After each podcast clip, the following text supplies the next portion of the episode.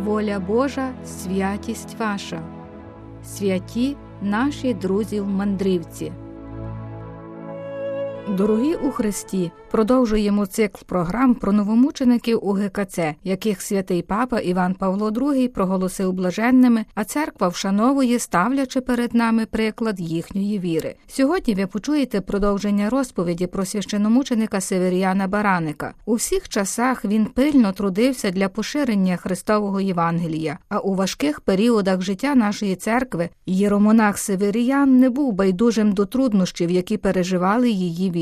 У тисяча дев'ятсот тридцять другому році отця Северіяна перевели у Дрогобич і призначили ігуменом монастиря святих апостолів Петра і Павла та парохом церкви Святої Трійці. Цей монастир був одним із найбільших духовних осередків Галичини. До приходу радянської влади в тисяча дев'ятсот тридцять дев'ятому році він був зразком сучасної парафіяльної праці та мав під Чернечою управою велике число церков – сім у самому Дрогобичі та одну в Лішнянському монастирі. На отця Бараника чекало тут чимало труднощів і радощів, однак ніхто тоді не міг подумати, що саме у Дрогобичі його коротке життя закінчиться мученицькою смертю. У тисяча дев'ятсот тридцять третьому – тридцять четвертому роках у Дрогобицькому монастирі жили шість-сім священників, два семінаристи та п'ять братів. Всебічну душпастерську працю провадили безпосередньо у Васильянській церкві. Отець Северіян був катехетом і викладачем у Дрогобицькій гімназії. Як великий приятель молоді, отець Северіян особливою турботою завжди огортав молодь, а також жваво цікавився життям і проблемами своїх парафіян. У тисяча дев'ятсот тридцять другому – тридцять дев'ятому У роках він був заступником голови Дрогобицького товариства «Просвіта». Безпосередньо перед війною Дрогобицька філія «Просвіти» спрямувала свої зусилля на самоосвітні гуртки. Молодь збиралася у читальнях, вивчала історію України, літературу, географію та інші українознавчі предмети. Цікаво, що батько отця Северіяна входив до ювілейного комітету з'їзду з нагоди п'ятдесятиліття заснування читальні «Просвіти», що відбувся сімнадцятого липня тисяча дев'ятсот тридцять четвертого року в Угневі. На цьому з'їзді був присутній також отець Северіян, який також був і добрим організатором. У тисяча дев'ятсот тридцять сьомому році з його ініціативи у Дрогобичі відбулося велике свято з нагоди дев'ятсотліття події, коли князь Ярослав Мудрий віддав під покров Богородиці український народ. Про одне з останніх святкувань у Дрогобичі, яке організував отець Бараник, згадував отець Микола Баранецький. Останній рік, тисяча дев'ятсот тридцять дев'ятий,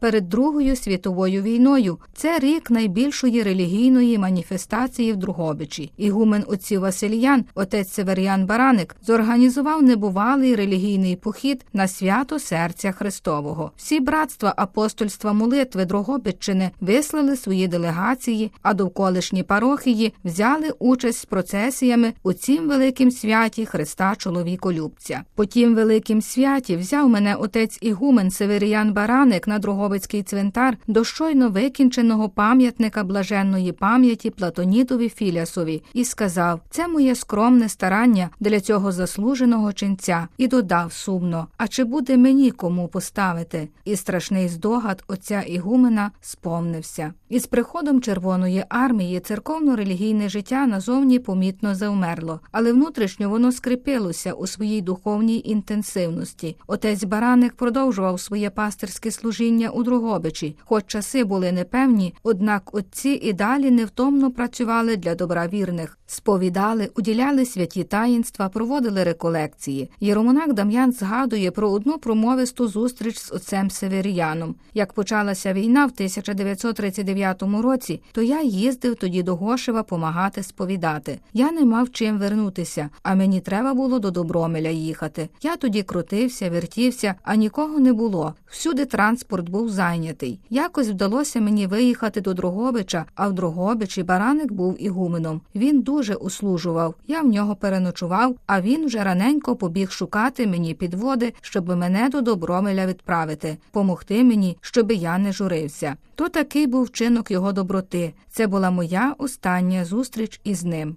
У цей час, в тисяча дев'ятсот тридцять дев'ятому році, на допомогу отцю Северіяну призначили отця Якима Сеньківського, якому судилося невдовзі стати не лише співбратом та помічником отця Северіяна, але і його співмучеником. Місто Дрогобич збагатилося ще одним проповідником. Незабаром отців Северіяна і Якима почали називати васильянськими золотоустими проповідниками. У Дрогобичі кадебісти заборонили єромонахам Баранику та Сеньківському виходити поза монастирську обитель, мотивуючи це воєнним часом. Незважаючи на це, отці продовжували невтомно працювати для добра душ, а над ними вже нависали чорні хмари. Вірні просили отців чим скоріш вийти з монастиря і перечекати гарячий час, але ті не хотіли і слухати. Казали, як не знайдуть нас в обителі, то помстяться на невинних. Краще вже ми потерпимо. На кінець червня тисяча дев'ятсот сорок першого року німецька армія почала наступ на окуповані більшовиками території, серед яких однією з перших стала Україна. Замість того, щоб налагоджувати військовий опір, Москва гарячково думала, як винищити тисячі українців, цвіт нації, які вже поневірялися по тюрмах Галичини або ще перебували в чорних списках катів. Як і по всій Західній Україні, тюрми Дрогобича наповнювали ворогами народу. Ув'язнювали насамперед галицьку інтелігенцію, послів до австрійського та польського парламентів, директорів шкіл, гімназій, учителів, гімназистів і студентів, лікарів, спортсменів. До окремої групи ворогів відносили священиків та монахів. Забирали переважно молодих, здорових, красивих, високих. І це не просто набір епітетів, це співставлення фактів. Від перших днів були переважно вночі, мотивуючи перевіркою документів. Пізніше людей забирали вдень